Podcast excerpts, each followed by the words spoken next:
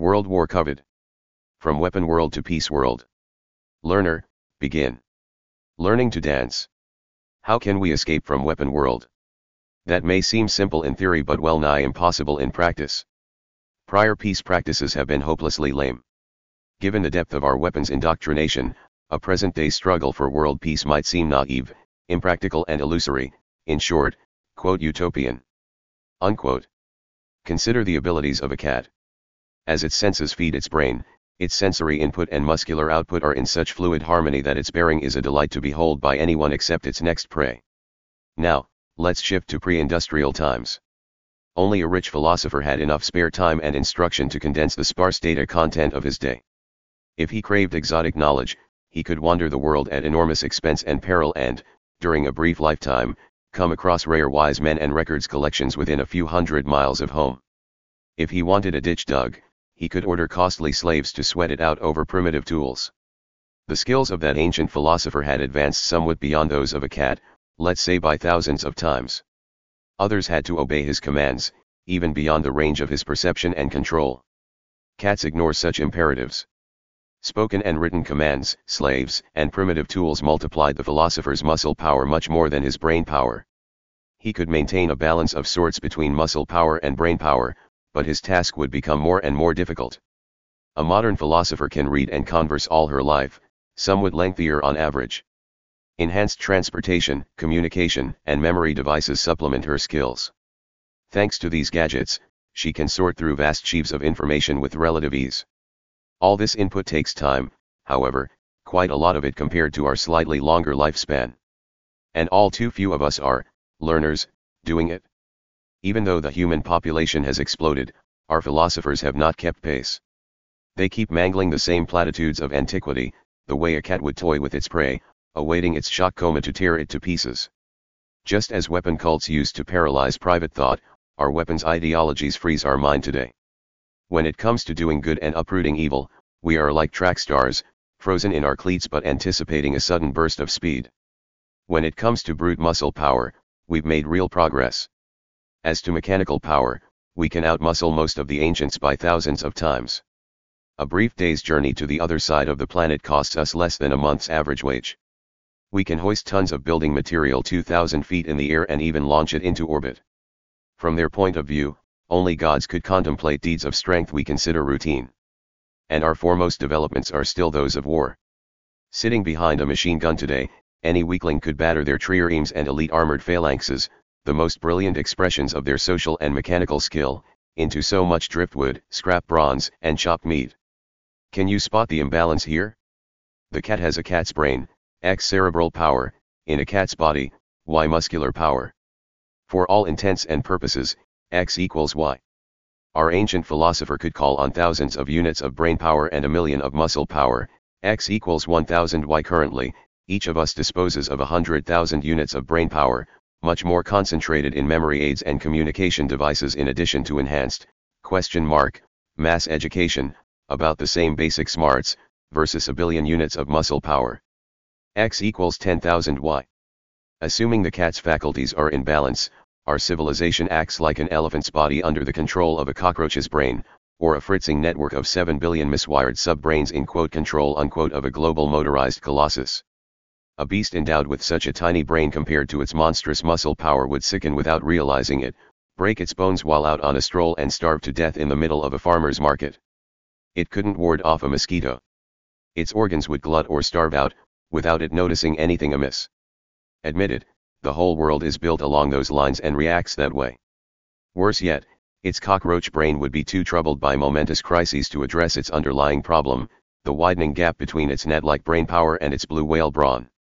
Having addressed one or two problems with convulsive violence, it will be tempted to solve every future one with equivalent doses of brutality if not more. For a man wielding a hammer and nothing else, every problem becomes a nail we refuse to tune our learning, nerve, networks to our mechanical, muscle, capabilities. Thus the balanced dialogue between a cat's musculature and its nervous system degenerates into a riot act read out bullhorn loud by short-sighted elites perched on Olympian heights, down at the roaring mob crushed far below. One solution might offer some promise, implant an elephant's brain in its near-empty skull, and watch it dance like the ones in the movie Fantasia. Rewire the world for greater brain power. We'll be amazed by the boost of our wisdom, how many big problems will shrink to small ones and small ones will disappear once we've rewired the planet for more smarts.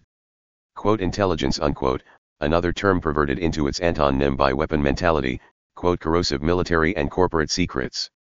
Unquote. To our utmost ability, we must harmonize the global dialogue between nervous input and muscular output.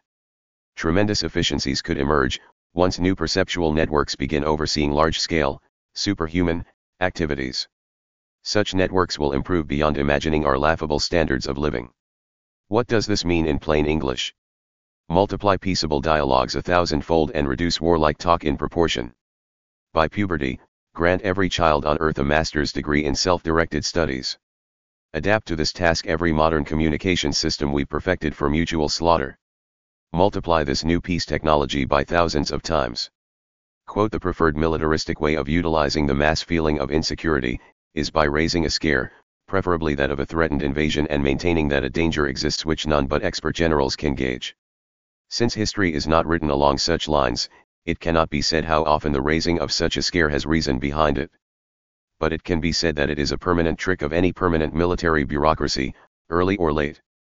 Unquote Alfred Vagts, A History of Militarism, Greenwich Editions, page 341. Weapon mentality claims dominance by crying wolf about massive threats looming in from beyond the home membrane. The solution? Get rid of most of those membranes and substitute them with a single one that holds everyone within it. Fewer threats will emerge if no battle elites remain outside to break in.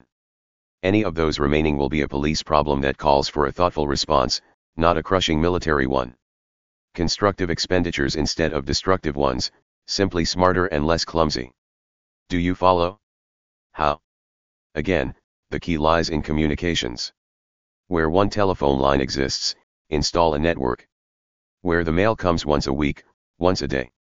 Where public libraries already exist, double their funding and merge them into a global information network. Where they don't exist, install superior ones. Every national government should sponsor a free web page that translates any text to and from its native language. This would require selective translation and retranslation several times until the translation retranslated mirrored the original text. Otherwise, retranslate it a different way until it works. We should converse in peace, like civilized beings, instead of tearing at each other like dumb beasts. The worse the regional fighting, the greater the need to multiply its communications. In the meantime, ethnic and religious antagonists should be subdivided into separate states until they can resume their civilized ways.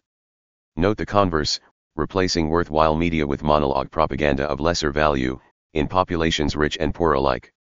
American cities, if they're big, rich, and lucky enough, have only one daily newspaper in print, whereas almost all of them, big and small, used to have several. Community radio broadcasters are hunted down like criminals or tangled up in red tape, while corporate megacasters consolidate their media monopoly thanks to federal giveaways. Access to overpriced computers shrinks for the poor, even as the rich build up the internet and prop up obsolete video networks with expensive, state-of-the-art broadband technologies. Well, quote state-of-the-art unquote is a relative term. Given the tempo of technological development, once you've built it, it is already obsolete. The Federal Communication Commission's love affair with HDTV, high-definition television, is a good example. Conversion to digital TV hardware and software will make prices soar on both the broadcasting and receiving ends of this info pipeline independent and community TV broadcasters will go under. The quality of content will drop in favor of more and more insistent commercials. Only giant network corporations will stand to gain from this cultural decay. The problems associated with media monopoly by a few corporations and their opinion spinners will only worsen, their profits redoubled by extra charges to private subscribers of cable and satellite services, as well as those imposed on corporate advertisers, thanks to the FCC's top-down burden of a newfangled technology that's redundant, at least until overall content has improved in proportion. If we clog these high-tech media with nothing more than the promotional garbage we've grown accustomed to, every communication breakthrough will go to waste. Optimal communication systems would welcome the best content available, not just the latest broadcast hardware. Divergent opinions should be heard, serious reflection should outweigh conventional propaganda, eccentric ideas merit fair hearing. How else can we expect progress? cultural stagnation is guaranteed otherwise. Every tribe and nation should get access to political expression and self-determination. These rights should become inalienable, based on constitutional guarantees backed by overwhelming force and an irrefutable global consensus. If we do not do this from a sense of fairness, we should do so to reduce negative fallouts from quote revolutionary liberation movements unquote, that no army can eradicate. No weapon state merits sovereignty based on nothing more than its monopoly of local firepower. In this case as in most others, we should deliver justice, simply because it would be easier to administer in the long run, safer and more profitable than its denial for whatever reason. We could establish learning casinos, lavish recreational facilities where game masters, programmers, graphic artists, and contestants will gather to create and play video arcade games, virtual reality simulations, gambling, card, and board games, theatric and interactive simulations in forms transcending current understanding. Those who produce these scenarios will find all the adulation and reward they seek, much the way painters of the Italian Renaissance did, playwrights in Shakespeare's London, classical music composers in Vienna and cinematographers during the 20th century. For a preliminary sketch of these new games, see Marc Prensky's book, Digital Game-Based Learning, McGraw-Hill, New York, 2001. Social problems will be played through for innovative solutions. Political simulations will familiarize voters with complex social issues. Learners will sign up for critical judgment scenarios, personal or sociological, mundane matters or those of life and death, on scales of play micro dash, macro dash, and cosmic. According to a Chinese proverb, it takes 10,000 war dead to establish a general's reputation. Contestants at these new casinos will deepen their understanding at far less expense, their ruinous mistakes will only produce quote paper unquote, consequences. Virtual reality software and interactive videos will simulate a vast array of alternative probabilities. Outlandish social proposals will be gamed publicly to review their long-term outcomes in detail. Players will root out weaknesses, misconceptions, unintended consequences, and miscreant loopholes. All those results will be matters of public record, subject to scientific research. Learner casinos could run a quote probability stock exchange unquote, first described in John Brunner's The Shockwave Rider, one of many of his brilliant proposals I've included in Learner. There, as part of the world's rewired neural network, contestants would predict social trends as a profitable spectator sport. Such casinos may coordinate their activities with learning networks, world militias, Renaissance learning centers and other administrative functions, some suggested in this book and many more yet to come.